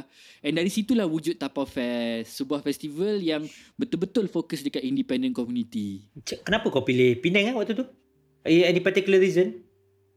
Sebab bila aku fikir satu benda secara jujurnya macam bukannya KL ni tak interesting. Cuma aku rasa macam scene kita kena hidup satu Malaysia. Dia tak boleh macam hidup kat bandar-bandar macam KL saja kan. Hmm, hmm, hidup hmm. scene tu dia dia bagi aku scene kita bukan setakat ada kat sini, dia ada kat mata rata. And bila aku fikir kenapa aku decide Penang adalah sebab bagi aku Penang tu adalah satu tempat yang istimewa lah. Dia, dia, dia macam ni apa eh. Katalah kau ada orang datang daripada luar negara. Member baik kau kan. Hmm. Datang dari luar negara. Hmm. Kau nak cakap kat dia macam. Eh kalau kau nak datang Malaysia. Mana kau rasa kau patut invite dia untuk pergi lah. Jawapan senang bagi aku every single time. And tak mungkin salah adalah Penang. Ha. Best best. Tempat tu location tu pun syok you know.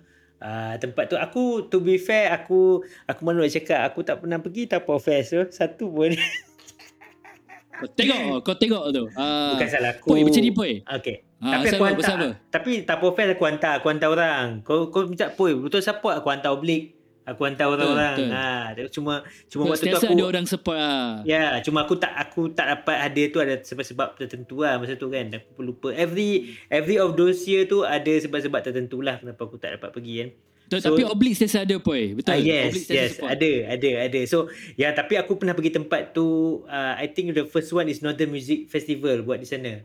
Uh, betul, so betul. aku tengok betul tempat tu ah uh, yes tempat tu macam best lah. So bila kau cakap kau nak buat kat situ aku macam yeah why not you know? And then tapi dan kau uh, aku rasa ramai orang datang kan waktu tu?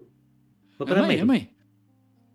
Really remember? Aku tak ingat numbers. Maybe 5,000 people maybe Lima ribu orang datang. Eh, jap, jap, jap, jap. Ah, itu, itu mungkin over over sikit tu. Aku tak sure. Mungkin 3 to 5,000 mungkin. Aku tak ingat apa yang number tu.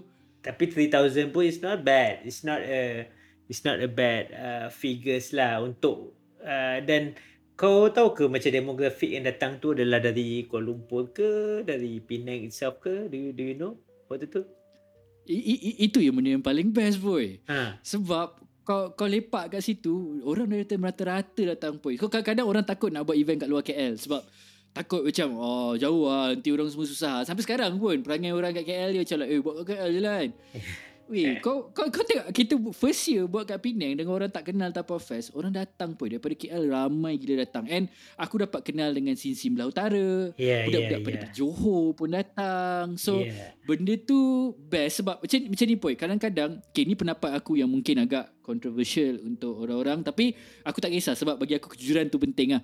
Bila kau letak festival, ramai orang memurahkan perkataan festival ni. Ha, bagi okay. aku lah. Ui, takut ni dan cakap. Tapi kena, kena, kena cerita juga kan. Sebab okay. kadang-kadang orang letak festival. Tapi letak festival pun. Dia letak music stage. Okay. Ada festival. Faham, Settle. faham, faham, faham. Ha. Pendapat aku, fahaman aku, ha, ni aku lah. Otai kan? Ya tak lah. Kau Faris tak Aku, aku, aku, aku, kawan-kawan, aku, aku boleh gelakkan diri aku sendiri. Ya. So, bagi, bagi aku macam, bila cakap festival, benda tu bukan bukan setakat kau tak music, dah jadi festival dah. Mm-hmm. Bila kau cakap festival, it's about the whole experience. Daripada kau datang, daripada kau tengok, daripada mm-hmm. kau mhm. dengar, daripada kau mak. Bila kau pergi festival bukan benda tu ke? Benda yang kau makan, kawan-kawan yang kau jumpa, experience moment kau. Bukan setakat bila bila orang cakap show, mhm. value tiket yang kau beli tu adalah daripada moment band start main sampai band habis main. Itu konsep lah. Betul tak? Oh, so yep, itulah yep, yep. konsert gig value dia adalah daripada band main sampai habis. Bila kau cakap festival, hmm. dia bukan setakat between between performance tu je. Yeah. Dia adalah before the performance, bila kau jumpa kawan, kau lepak, lepas tu benda-benda macam tu yang menjadikan sesuatu event tu festival. Yes. So itu yang aku cuba perjuangkan juga bila festival tu dia kena jadi satu experience. Betul. Dia tak boleh jadi macam kau aku rasa tak, tak cukup boleh orang boleh boleh suka tapi bagi aku bila aku cakap festival dia bukan setakat tentang muzik ah dia kena hmm. ada elemen-elemen lain tu yang menjadikan Tapa Fest satu experience and Tapa Fest kita ada pentas iaitu music stage Betul. tapi kita ada warung dekat hmm. warung tu kita curate local food kita curate kita make sure orang yang datang bukan setakat mm-hmm. dapat burger burger high end ataupun air air soda tak kita ada kita ada uh, cendol kita make sure ada benda-benda nasi laksa lemak. Penang ada nasi lemak kan yeah, so yeah. itu dah jadi part of the creation kita ada brand-brand tapi kita bukannya kita kita marketplace kita bukanlah brand-brand high end kita ada brand-brand independent yang meniaga kan mm-hmm. so itu supaya hidupkan komuniti lah. So itu identiti yang dan juga experience yang kita cuba nak bawa ke Tapau Fest lah. Fuh. Tapi kita tak aku aku respect lah because Tapau Fest tu uh, kalau orang pergi tu kau just bukan dapat tengok show je lah. You know, you uh, basically kau mengeducatekan diri kau sendiri untuk kau pergi sana sebab aku tahu kau dan kau juga beberapa kali ajak aku untuk buat something juga Bengkel, yes. Kita nak orang yeah. pergi bukan setakat dengan muzik, belajar juga bengkel yes. raya. Uh. Yeah, yeah. So aku rasa kagum lah betul. And then, and then kau will usually will involve like like uh, good people or talented people from the scene, you know. Macam aku ingat lagi yang macam kalau first one dulu, aku rasa uh, Black Fertilda dulu pun dah involve kan masa yang first one dulu. Dah ke? Ah. Dari Black. situ aku kawan dengan Black. Ah. Dari situ sebab sebab Black Fritil dia tu Time tu tiba-tiba dia muncul. Dia datang dengan Bono. Tiba-tiba oh, dia ada. Bono. Sekarang okay. ni kau tengok Black collaborate dengan Balenciaga. Yeah man. Uh, Dengan yeah. dengan brand-brand besar. Yes, Padahal yes. dekat Tapau Fest dia conteng weh. Dia conteng je dulu. So tak That's why Kehebatan Tapau ni lah bagi aku kan. So So and then aku just uh, Yeah first tu Aku suka kadang tengok korang punya style lah okay? So yang first one tu mungkin Mungkin Mungkin uh, the first one. And then the second one tu uh, is in 2016 tu aku ingat poster tu style Uh, first one tu nampak macam very generic sikit lah. Very you know uh, Tapi yang second betul, one betul, style Betul betul.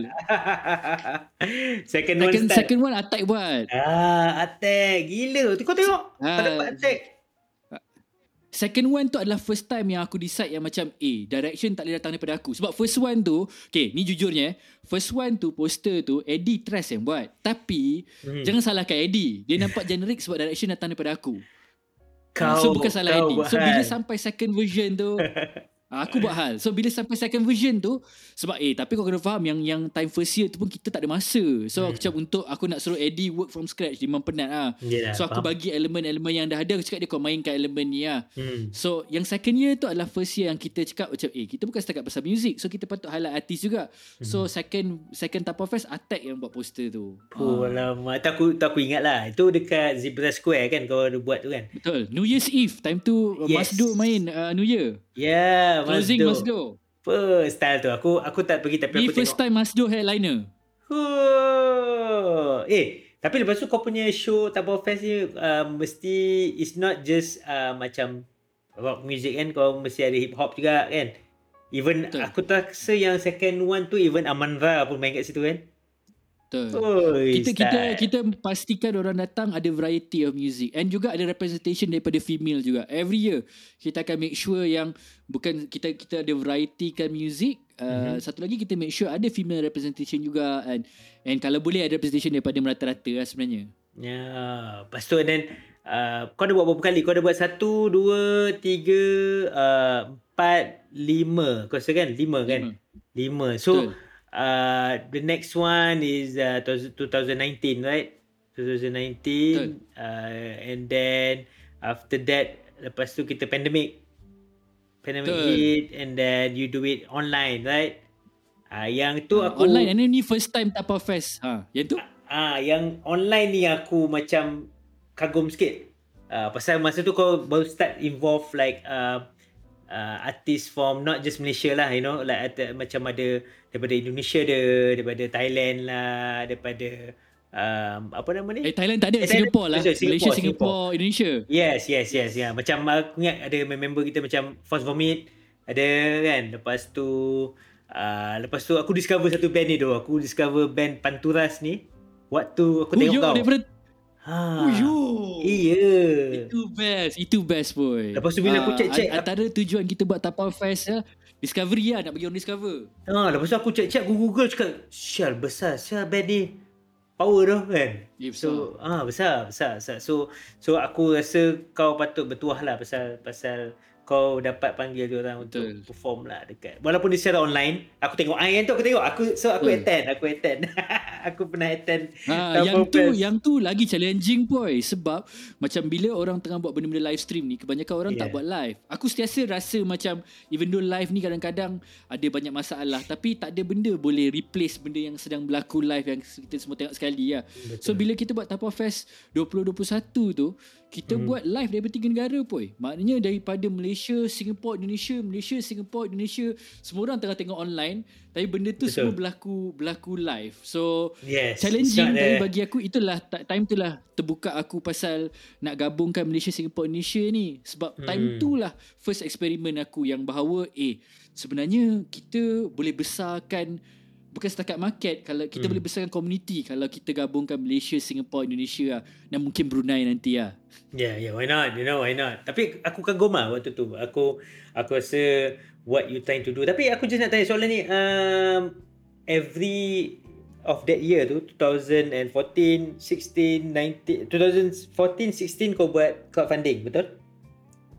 Betul. So, betul. 2019, 2021 and paling later tu last year which is 2022 adakah masih uh, crowdfunding ataupun adakah dia paid ticket ataupun ada sponsor?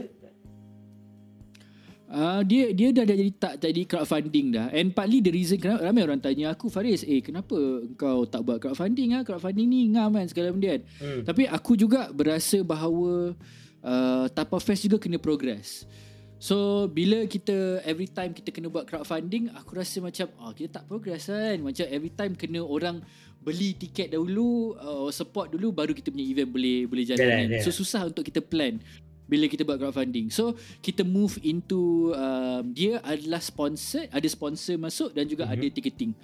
Uh, so dia balance of both lah. Uh, so sekarang ni Tapa Fest adalah ada sponsor juga tapi kita bukanlah festival yang sponsor-sponsor besar segala benda kita tak ada. Kita still work dengan brands yang kita suka yes. dan kita percaya. At the same time it's ticketed lah. No, bau-bau-bau dan paling latest ni aku lagi kagum kat lah. Latest Tapa Fest 2022 ni kau buat kat Lenggong. Lenggong Perak tempat tasik Raban tempat orang makan uh, apa nama tu? Makan ikan bakar tu kau tahu. Betul betul betul. Itu saya. Boleh ceritakan sikit ke pasal tu? What what what what in your apa kau tu fikir kau buat kat lenggong tu?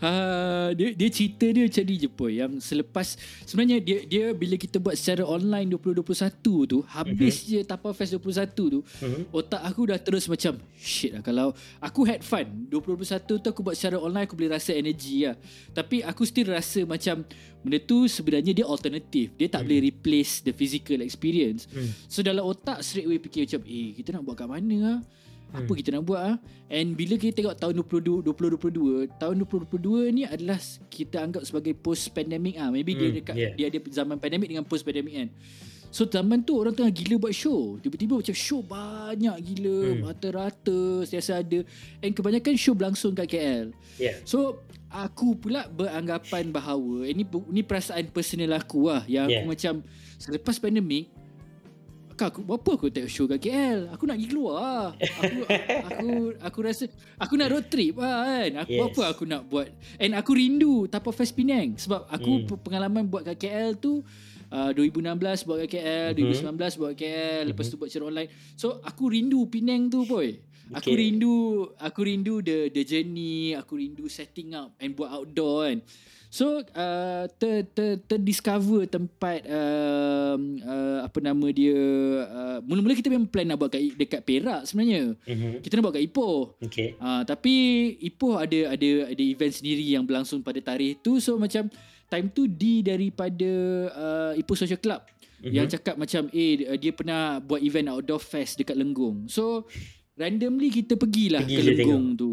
Okay pergi tengok bila and poi dia punya rezeki dan jodoh kita kat Lenggong tu poi sampai je kat sana kita jumpa orang daripada masjid daerah. First time pergi ni. Hmm. straight away jumpa orang masjid daerah ada kat situ orang tourism ada kat situ and hari yang kita sampai dekat Lenggong tu pun cantik gila poi. Yang macam aku sampai je aku straight away cakap macam this is the place lah. Segat this is the place. Sebab aku pernah pergi festival dekat dekat luar segala benda kan. Hmm. aku macam tempat ni kalau tak kau tak buat Tapo Fest kau bodoh lah. Dia susah lah boy. Sebab dia kat Lenggong Perak, dia ada cabaran dia lah. Yeah. Satu benda adalah kau buat post pandemic, pre pandemic ni yang zaman yang kau tak tahu orang nak sponsor ke tak. Hmm, hmm. Lepas tu kau dah buat kat luar KL. Yeah. Lepas tu kebanyakan orang pula beranggapan bahawa bila kau buat show kat luar KL murah. Eh kau buat kat luar KL lagi mahal lagi le. Lepas tu pula aku pula nak buat konsep yang Southeast Asia tu. Maknanya ada artis daripada Singapore, Indonesia. Yes. So cost dia mahal lah. Tapi bagi aku, aku punya idea untuk Tapa Fest dekat Lenggong ni untuk 5 tahun. So bukan oh. setahun je. Sebab bila aku jumpa tempat tu aku rasa macam tempat ni dah cukup power, dah cukup cool mm-hmm. and and kalau aku boleh figure out macam mana nak buat kat sini, kenapa aku nak eh, next year aku buat kat tempat lain? Aku mm. dah mhm. figure out dah macam mana nak buat kat sini. So, kita ambil risiko lah. Kita run last year dengan kita ambil risiko, kita cakap macam kita kena buat festival ni, kita akan wujudkan satu experience yang lain daripada semua festival yang dah ada sekarang ni. Kita Betul. akan wujudkan festival yang bukan 100% menjual dia adalah line up sahaja. Walaupun mm-hmm. line up tu adalah benda yang penting yang bawa orang semua. Mm-hmm. tapi kita boleh boleh provide experience yang yang kita rasa magical lah. And for the first time boy kita buat camping festival boy. Maknanya orang boleh camping selama dua malam. So experience tu benda yang yang and lenggong sendiri ada magic dia sendiri. So kita akan lima tahun kat sana boy. So first year tu adalah sebab kita dengan team recite macam let's go let's do it kita ada support kita jalan je. Mm-hmm. so kita akan ada kat sana 5 tahun. Tahun ni 7 dan 8 Oktober boy. Full. Kena datang boy. Masih lenggung eh? Lenggung for the next 5 years. So oh, untuk lama. mana yang tak tahu kita akan ada lenggung selama 5 tahun seterusnya. So kita dah year 1 so kita ada lagi 4 tahun dekat lenggung. So, so every so, year kan ada tapo ha. fest lah every year InsyaAllah rezeki kita punya plan dia adalah Tapa Fest akan ada dekat dekat Lenggong setiap Oktober setiap tahun. Fuh lama. Gila lah. So tahun ni berapa? Berapa hari bulan ni kan? 7 dan 8 Oktober tahun ni. 7 dan 8 Oktober. Ha, kita kita tengah finalize line up sekarang ni poi. Lepas raya, ha, ni adalah benda yang eksklusif dekat dekat podcast lah. Siapa yang aku tak announce kat tempat lain lagi. So okay. InsyaAllah kita akan announce line up kita. Selepas raya nanti kita akan announce line up kita. Ha, So ha, dekat dekat podcast je orang dapat tahu. Alamak. So, so line up ni akan ada Is it Southeast Asia bands juga ke? Ataupun uh, Malaysia saja ke? Malaysia, Singapore, Indonesia pun. Kita oh, Kalau orang tanya aku Apa apa beza Tapa Fest tahun lepas Dengan Tapa Fest tahun ni? Hmm. Okay dari segi perbezaan Dari segi scale Tak ada beza. Sebab Aku tak pernah nak jadikan Tapa Fest ni yang macam berpuluh-puluh ribu orang datang. Dia hmm. ada aku jenis yang macam satu benda 20 ribu orang tu ramai lah. Ramai. Kedua adalah macam mana macam mana kau nak deliver experience? So aku aku suka Tapa Fest kalau dia remain sebagai sebuah festival medium scale. Yeah, yeah, yang tak yeah. terlalu besar tak terlalu kecil kan? So dari segi skala kita kita akan kekal sebagai medium size festival. Mm-hmm. tapi apa yang kita akan improve this year adalah detail of every single thing kan? Dari segi experience orang sebelum datang dari segi oh sekarang ni ada music DJ dekat mm-hmm. uh, yang betul-betul dicuratekan. Malam selepas kau tap music kat stage kita akan curate music dekat campsite website yang ada singer songwriter kan. Fuh, uh, so marketplace, macam. orang berniaga kita akan curate betul. So kita akan add more details lah untuk this year. Tapi skala dia medium. akan grow and sebab tu uh, medium size and supaya kita punya orang pun kena kena value ha, beli tiket tu cepat lah sebab yeah, yeah. kalau kau makin lama makin besar festival lepas tu macam mana kau nak kau nak maintain and sentiasa keep your festival fresh so aku bila orang tanya aku macam eh Tapa Fest kenapa? Satu stage je kenapa tak buat tiga empat stage kan? Aku tak ada masalah dengan orang yang buat tiga tiga empat stage. Tapi bila aku pergi festival yang ada tiga empat stage ni aku sebenarnya tak sempat untuk betul-betul layan and discover band lah. So banyak sangat kan? Yeah, so kau yeah. kena pilih. Kau nak tengok ni ke tu saja kan? So kalau Tapa Fest kita punya line up kita enam band satu hari je. Start pukul tiga. Yes. and every brand dapat dapat 40 uh, 45 minit punya set. So kau ada masa untuk fully layan band tu selama dua hari tu. So tahun ni harap hmm, so ada dia. Aku harap ada maybe aku nak minta kod dia David Bayu amin. Amin. Ha, antara antara benda David David Bayu tu pun sebenarnya teringin juga dan logik juga. And, and benda uh. special pasal Tapa Fest pun kita tak pernah ulang line up pun. Oh. Selama lima tahun lima kali kita buat Tapa Fest kita tak pernah ulang line up. So ini so, lagi cabaran pada kau lah. benda. Because it's gonna be Cabaran like every aku, year, every year, setahun sekali, setahun sekali. So kau kena ada banyak band lah untuk kau rotate oh tapi betul tak? banyak tak band-band band-band independent power kat Malaysia? Banyak tu hmm banyak. Jenis banyak. Antara tujuan aku lah. Sebab aku boleh aku boleh buat cara senang di mana aku just repeat the same line up and setiap orang akan tengok kan kau repeat kan. Tapi makin tiap tahun kau jadi sama je lah. Yeah, so yeah. aku cuba untuk at least aku ni adalah mission aku apa eh kalau boleh 10 tahun aku buat Tapa Fest aku mm-hmm. tak nak repeat line up habis 10 tahun tu baru aku repeat line up balik baru aku boleh repeat line up ah bagi Chan untuk band-band baru yang interesting yang yang yang orang tak pernah dengar lagi kan untuk so, untuk dapat juga ah benda tu. So how how's the uh, support from yang uh, apa nama ni? Uh, baru ni punya uh, Tapo Fest 2022 ni. Okay, good, good. It, it, it's it's better than we we expected. Ramai orang, betul-betul ramai. Tapi untuk kita lah, kita rasa macam kalau kalau kau tengok dekat Twitter, dekat Instagram pun dia macam overwhelmingly positif tau. Orang sangatlah positif. Mm-hmm. Ada orang yang tweet pun, "Oh, benda ni kau kau akan terasa." Apa dia? Sebab orang ni orang ni tweet dia cakap, "Berbaloi aku jual kamera aku beli tiket Tapau Fest." Hush. Gila ha. Untuk seorang fotografer jual kamera Tapi tu lah aku pelik juga Tak tahu kamera apa dia jual lah Tiket Tapau Fest tak adalah mahal gila babi pun kan Sampai tapi sampai dia cakap, jual. Dia jual kamera untuk beli tiket Fest Tapi dia dia dia dia dia rasa benda tu sangatlah baloi boy. Weh. Ada orang tweet benda tu pun Boleh cari boy Kau terasa lah hati kau lah masa tu Ush, aku sebab gila oi. ha. Sebab time aku mula-mula announce tiket ramai ha. ad, bukan ramai. Ada orang yang start start cakap macam oh mahalnya festival kan. Uh-huh. Kenapa Tapo Fest start charge harga ni? Ada tak ramai tapi ada.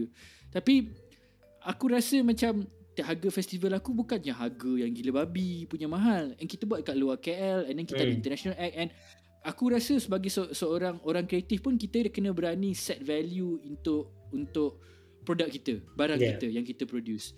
Kita kena berani untuk letak benda tu sebab aku percaya bahawa orang yang bayar banyak tu duit dia akan rasa experience tu berbaloi boy. Okay, macam ni apa boy? Tapo Fest pernah menjadi tempat yang orang jumpa jodoh boy ataupun first date dia orang kat Tapo Fest. Okay. Kalau dia bayar tiket tu harga harga harga 100 ke 200, kau bayangkan harga value tiket tu. Priceless weh. Priceless. So dia dapat kahwin bukannya kan? aku nak cakap. Ha. Uh, ha. Tapi bukannya aku cakap kalau kau datang Tapa Fest kau confirm jumpa jodoh. Tapi time kau dengan kawan-kawan kau. Time kau buat kawan-kawan baru. Ha. Benda-benda tu priceless doh sebenarnya. Tapi Itu yang aku cuba jual kan. Kau kau dah buat Tapa Fest ni aku kira-kira uh, next year will be your 10th year. 10 tahun baik. Tahun depan sedekat kau. Because 2014 kau start kan? Tapo Fest. Betul, Tapo Fest first. Betul lah. Ha. Ha, Tapi so, Tapo Fest ke-6 lah. Pada tahun ke-10 lah. Okay. Tapi tahun ke-10. Tapi consider kau dah macam sedekat lah next year. So adakah Tapo Fest ni bagi kau dah mencapai matlamat dia ke? Ataupun macam you know, how how how does you you reflect back in this 10 years tu? Um, belum lagi boy, belum lagi sampai ke ke level yang aku happy uh, and and and aku kena aku kena give huge shout out to every year aku bekerja dengan orang-orang best. Team tapau ni orang-orang yang volunteer dengan tapau ataupun bekerja dengan tapau mm-hmm. alhamdulillah every year. And band-band yang perform benda tu semua bagus. Cuma aku tak rasa kita sampai lagi dekat level yang aku rasa macam mission accomplished lah. Mm. uh, tapi dalam masa mission aku dalam masa 5 tahun ni lah dalam masa tahun tahun ni adalah tahun kedua by the time aku reach ke 5 years tu aku rasa aku akan aku akan boleh dah deliver festival experience yang macam benda-benda aku fikir macam ni tak boy bila bila orang travel kan bila orang travel all all over the world kadang-kadang orang travel orang nak pergi tengok bangunan hmm. orang nak tengok uh, nak pergi shopping kat tempat hmm. ni segala benda Tapa Fest kena jadi satu level di mana orang travel ke Malaysia just because dia nak dia nak tengok Tapa dia nak experience Tapa Fest. Orang-orang daripada Indonesia datang nak tengok Tapa Fest. Orang daripada Singapore nak tengok Tapa Orang dari Brunei datang untuk tengok Tapa Fest. And bukan setakat level tu. Mission aku lebih besar adalah from all over the world kalau orang macam Eh, Southeast Asia punya independent scene ni menarik ah. Kat mana satu tempat yang aku boleh tengok satu festival yang aku boleh discover bukan setakat band Aku boleh discover macam brand-brand yeah. independent yang cool. Aku boleh mm-hmm. kenal filmmaker yang cool. Aku boleh pergi mm-hmm. vibe tempat yang best. Bila Tapau Fest sampai ke level tu, then aku rasa kita dah mencapai misi lah. Ha, tapi kita kat right direction pun. Tak sampai aku, je lagi. Aku harap, memang, aku bukan berharap, aku berdoa dan aku memang ada insyaAllah keyakinan Amin. lah dekat kau untuk kau kau mencapai target kau tu lah. Aku, aku sangat harap. Sebab aku pun, you know, uh, orang kata apa age is catching up kan so aku haraplah sepanjang makin aku tua aku, makin tua ni aku dapat melihat lah kau Faris tu menjadi uh, apa nama menjadikan ni uh, Tapau Fest ke Tapau Asia ke or even uh, apa nama tu Tapau TV tu satu benda yang yang yang yang bermakna pada komuniti ni dan boleh bagi kau uh, dan tim kau hidup selesa lah. Tu that's one of my plan lah. Ah, cuma tadi boy, harapan kau tadi boy. Harapan kau yang tak dapat habis tadi. Aku tak dapat dengar harapan kau. harapan aku, harapan aku ha. ialah Tapau Fest ni ataupun Tapau TV ni ataupun Tapau.asia ni kiranya berjaya lah, you know. I want to see that the you are changing the uh, bukan changing community lah, more like changing the perception of people and supaya people macam boleh support, you know, uh, dan supaya kau juga dan tim-tim kau juga boleh boleh hidup dengan apa orang kata? Uh, dengan selesa lah sikit you know. Selesa sikit. So and then thank terus, you boy. untuk terus berkarya. Ah uh, untuk berkarya. So so aku just uh, before kita I have a few question lah before kita habis lah kan you know. Uh, how is Faris in 2023 ni How is Faris 2023 eh? Um, hmm.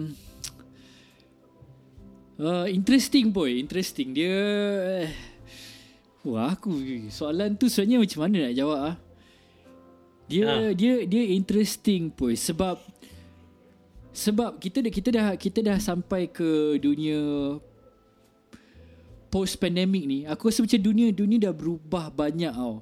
Dan aku rasa uh, dari sudut cari makan aku, kehidupan seharian aku kan dan adventure mm-hmm. yang mhm. aku ambil dari dengan tapak Asia ni sebab dulu pun eh dulu zaman yang kita cerita dulu-dulu tu bila bila cerita aku mm-hmm. buat tapau aku kalau struggle tak ada duit mm-hmm. seorang je tak makan kan tak ada masalah pun Betul. Tapi sekarang ni Betul. dah, dah kahwin kan. So dah kahwin. Bukannya bukannya bini aku 100% uh, dependent kat aku. Tak, bini aku pun ada hadir jugalah.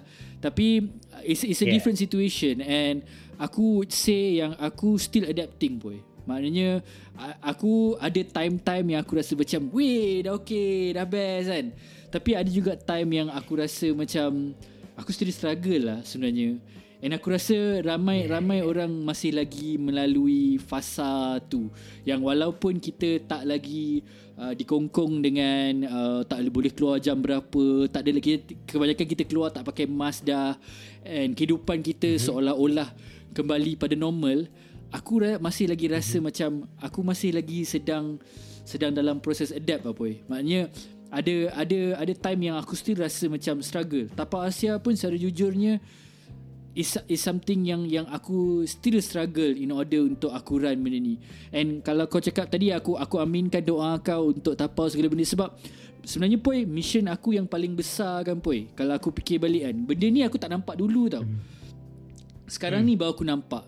Misi aku yang paling besar adalah aku nak orang-orang macam kita poi yang yang yang hmm minat dunia seni rasa macam kebolehan mm-hmm. kita kat dunia seni ni mission paling besar aku mm-hmm. adalah aku nak orang-orang macam kita ni boleh survive buat benda yang kita minat ha. mm, yeah. and and bukan setakat survive lah to a point whereby aku nak yeah. kita sebab kita bukan hidup setakat untuk survive kan bukannya bukannya Betul. engkau end up nak jadi fotografer hanya sebab kau nak survive tak sebenarnya kau nak hidup bukan aku juga macam aku tak buat tapau sebab aku rasa hidup aku ni berbaloi untuk aku struggle untuk hidup aku tak aku aku aku, aku nak juga hidup yang yang kau cakap cakap tadi yeah. selesa, selesa dan senang yeah. kan so yeah. impian paling besar aku adalah untuk apa yang aku bina dekat Tapau Fest, apa aku bina dekat Tapau Asia adalah untuk supaya hmm. komuniti kita orang-orang macam kita ni Sekurang-kurangnya boleh benda benda yang kita minat ni tak mak tak makan hidup kita.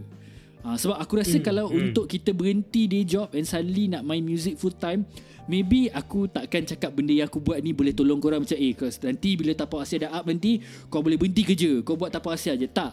Tapi at least yeah. supaya hidup kita tak terasa macam oh sebab aku nak main music, aku tak boleh kahwin lah. Hmm. Ataupun ui, bila aku ada anak, aku dah stop main music lah sebab music tu dah makan berduit aku yang patutnya aku boleh bagi anak aku pergi sekolah apa-apa kan. So itu itu perkara yang bagi aku sangat sangat menyedihkan yang orang-orang yang kreatif yang boleh buat kerja bagus. Sebab aku rasa percaya yang macam talent-talent kat Malaysia ni gempak. Kalau kau look at Indonesia kau look at kat Singapore kau look at anywhere around the world aku rasa talent-talent kita cukup gempak. Masalah kita adalah masalah ekosistem yang tak ada sebab and benda tu melibatkan market juga market kita tak cukup besar yeah, so betul. macam mana ekosistem yeah. nak wujud kalau market tu tak wujud kan so Tapau Asia dan Tapau misi aku adalah untuk menjadi sebahagian daripada solution tu lah yang maybe tak boleh kau berhenti kerja and kau just buat full time tapi at least music kau fotografi kau um, filem yang kau buat tu boleh enhance hidup kau instead of dia makan daripada betul. hidup kau Tu mission besar dia boy. Tapi okay, aku rasa tu mission lepas kau lepas kau dah masuk ke umur 30-an ni lah. betul. betul betul betul. I mean, I mean aku setuju dengan apa yang kau cakap tu which is aku aku aku rasa benda tu memang betul lah. Memang tak ada salah lah kat situ kan. So aku rasa kau berjaya. Betul-betul aku memang betul. Dalam hati aku memang aku rasa kau berjaya kan. Betul sebab eh ber- mengharapkan kau berjaya. Sebab kita pun tak nak orang macam lalui macam setengah orang dia macam ah, biasa lah macam ni lah hidup dia. Kalau kau aku one thing aku aku selalu bagi nasihat kat orang adalah bila kau nak involve dalam dunia indie tu kesusahan tu adalah benda yang kau hmm. boleh kau sepatutnya ready to embrace lah. Dia memang tak senang kan tapi ki, yeah, tapi tu. misi kita kita tak nak orang go through apa yang kita go through. Aku tak nak orang rasa perasaan betul-betul tak ada duit. Oh dah macam ui hmm. barai ni kan. Sebab sebab benda kita nak jadi orang yang hidup dalam dunia kreatif ni kan. Walaupun aku lalui sebab proses tu, daripada... aku nak bagi orang lain tak tak payah lalu benda tu. Sebab kau tahu kebanyakan kalau kata macam usually people doing like creative thing mesti kena struggle, mesti kena struggle, mesti kena you know, I mean not saying everybody, including aku sama juga you know. Kena struggle kena struggle you know. Macam I know what you trying to do and aku haraplah benda tu apa macam macam kau dapat mengubahkan mengatakan bahawa kalau kau follow passion kau sebenarnya kau boleh berjaya lah. Especially kreatif lah kreatif itulah misi dia pun sebenarnya betul lah kau dah kau dah conclude dalam benda tu. Ha, maknanya kita boleh survive and kita boleh sustain dan kita boleh grow kalau kita follow kita punya passion lah. Ha, sebab itu lah aku aku rasa passion sebab kalau orang cakap seni ni kan orang selalu cakap macam apa value seni kan? Seni bukan atap atas kepala kau cover kau pada hujan. Seni juga bukan makanan yang bila kau makan kau kenyang kan. Kau kalau kau, kalau kau ke bulu kau dengar muzik kau tak kenyang pun kan. Kalau hujan kau dengar muzik kau yeah, basah yeah. basah kan. Tapi apa magic muzik tu? Muzik tu yang buat kau rasa macam kau ada teman Gambar tu menyebabkan kau rasa macam Aku almost rasa apa perasaan yang Orang tu rasa time dia capture hidup.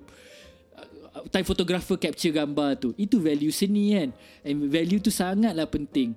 So Aku perjuangan aku adalah untuk untuk orang tahu mm-hmm. lah value tu value tu penting. And untuk kadang-kadang kita sebagai orang seni pun kita tak sedar apa value kita sendiri. Sebab tu lah sampai mm-hmm. sudah pun tak tak ke mana kan? Sebab kita pun tak tahu macam mana kita Betul. nak create that value kita tak tahu apa barang kita baik apa yang tak baik kan? So itulah dia. Hmm. kalau ada satu ekosistem benda tu harap-harap akan tercapai lah. Power conclusion kau. Aku Aku rasa betul lah Aku ada kata conclusion yang power Dalam podcast aku ni kan. Eh, Thank you boy But Anyway Faris Tapi thank you for being uh, Aku rasa kita di Penghujung rancangan lah kan thank you for being uh, our guest, you know, to be my guest dekat podcast ni. You know, and then dah pukul 10.30, I think people dah mendengar kita bercakap-cakap selama sejam lebih sikit. You know. Uh, betul, terima betul. kasih banyak-banyak Faris. Uh, dan, eh, aku cakap dan terima kasih juga Poy je eh. Terima kasih terima banyak terima kasih banyak kepada Cipoy dan podcast siapa yang tengok make sure tengok podcast juga and make sure korang tekan durian tu tolonglah at least ada seorang tekan durian malam ni. kan sebab benda-benda benda-benda ni orang-orang macam ni pun benda yang aku perasan kan bila aku buat benda-benda macam ni kau kau rasa benda ni best tau pun tapi kadang-kadang bila aku nak harap community support jujurnya kadang-kadang susah tu sebab orang orang tak hmm. nampak value sebab Tapau yes. Asia ni belum lagi jadi macam platform yang aku ceritakan dia ada itu ini itu ini kan. So untuk get orang untuk cuba and guna sebab platform ni dia takkan jadi cantik selagi tak ada orang-orang macam Cipoy yang sanggup try guna and and korang-korang yang sedang menonton yang yang sanggup try support. So benda ni akan improve hopefully lah. So aku cakap terima kasih banyak juga Cipoy. Thank you so much for being the photographer yang buat benda ni. And Cipoy bukan setakat buat ni. Cipoy adalah orang yang telah dokumentasikan zaman-zaman glory days and dark days of the scene lah. So terima kasih banyak kepada Cipoy. Okay, terima kasih banyak Fariz eh. Okay.